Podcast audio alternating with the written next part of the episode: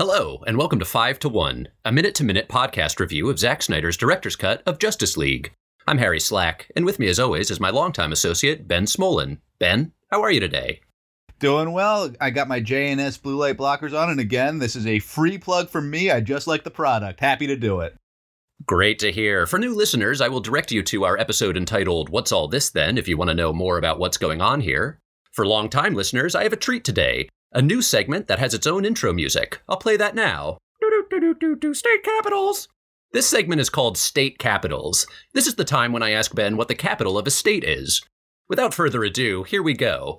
Ben, what's the capital of Alabama? Alabama is Montgomery. I'll have to take your word on that. I would have said Mobile. That's all the time we have for state capitals today. State capitals. With that out of the way, Ben and I have just watched minute 17 of the Mr. Snyder cut of Justice League, which is not the film's true title, but rather a lighthearted moniker that Ben and I use to save some time here and there. We will now each have two and a half minutes to relay our thoughts and impressions to you, the listener. So as not to waste anyone's time, a resource we all have precious little of, we will be sticking to the two and a half minute mark very strictly, so please excuse us if we interrupt each other. Uh, beyond that, the time is the reviewer's own to respond to the movie in whatever way they Mhm. see most uh, appropriate. So, without further ado, uh, I'm going to go first today, and then it'll be Ben. So, Ben, I'm going to go ahead and start. Harry, take it away. Minute six, uh, 17. Let's hear it. 17. Great, thank you. Um, first off, identity confirmed. We finally have some closure on uh, on an earlier minute, which is that in in fact Ben was correct. Amy Adams is playing a lady named Lois Lane. We learned that because uh, finally somebody says a name in this movie. Uh, where a police officer says, uh, you know, oh, Miss Lane or, or Lois Lane, good job being here. And she said, I wasn't really paying a lot of attention to this one, but It was- uh, It was one minute. You, you weren't paying attention to the one minute you just watched? Yeah, I don't know. I got a lot on my mind. Um, but yeah, so it turns out she's Lois Lane, and so it's nice to have an identified lady for once. And so I'm hoping the rest of the film, um, you know, 17 minutes in, we've had uh, a lot of unidentified ladies. I'm hoping in the remaining uh, minutes we come to find out the identities of all of those ladies.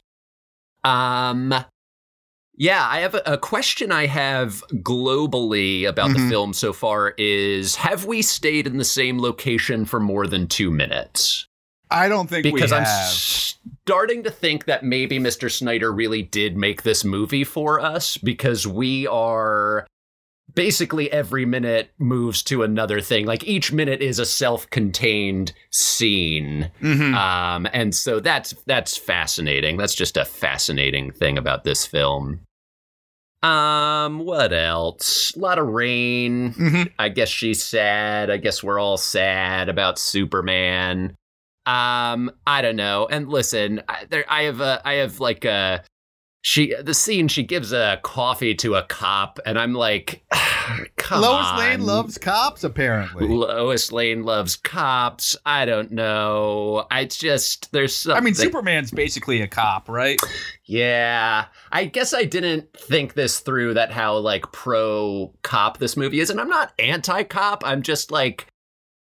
In this cultural climate of ours, it's like, come on, that's a little, I don't know, a scene where a affluent person gives coffee to a cop. I don't know. It just seems like she's trying to ensure her status in an unjust society. It's a it's a weird scene. I'm starting to have second thoughts about this movie. This is the first time I'm starting to have second thoughts about whether or not this movie It is like cop. Yeah.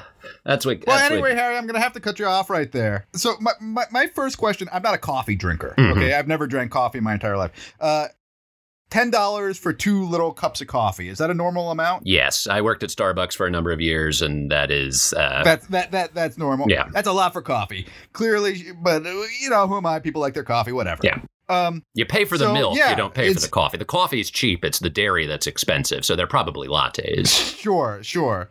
So we're moving on from Diane Lane into more Superman mourning. It seems with Lois Lane trying to live her life without Superman, um, and, and the world seems pretty grim without him. Like, eh.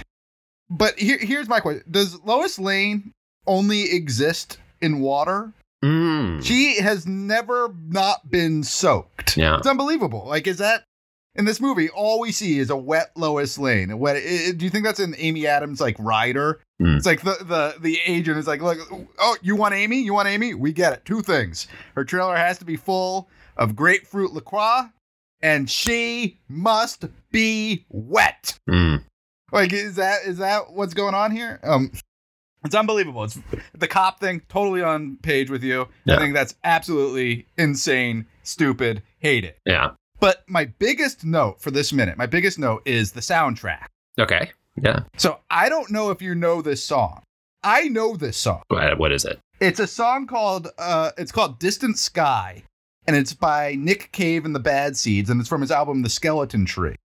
Um and I don't know if you know about the origins of that album but he wrote that album around and recorded that album around the death of his teenage son who died in a freak accident. Hmm and it has like the line of as the minute ends we're getting the line. It's they told us our gods would outlive us. They told us our dreams would outlive us. They told us our gods would outlive us but they lied is the line from the song.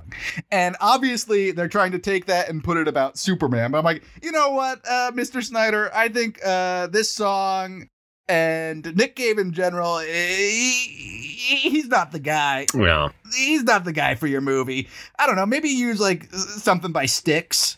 Seems more appropriate. Like that's more like Mr. Roboto would probably be more like apples to apples as far as like scoring this film. But like I don't know if you want to use Nick Cave's song. Well, Ben, I got to cut you off there. That's all the time we have for Yeah, yeah. today.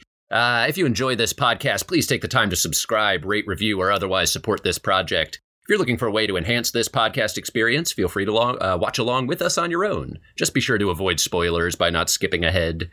Please join us next time when we will be reviewing minute 18 of 242 of Zack Snyder's director's cut of the Justice League, or as we sometimes call it, the Mr. Snyder cut of Justice League. Goodbye.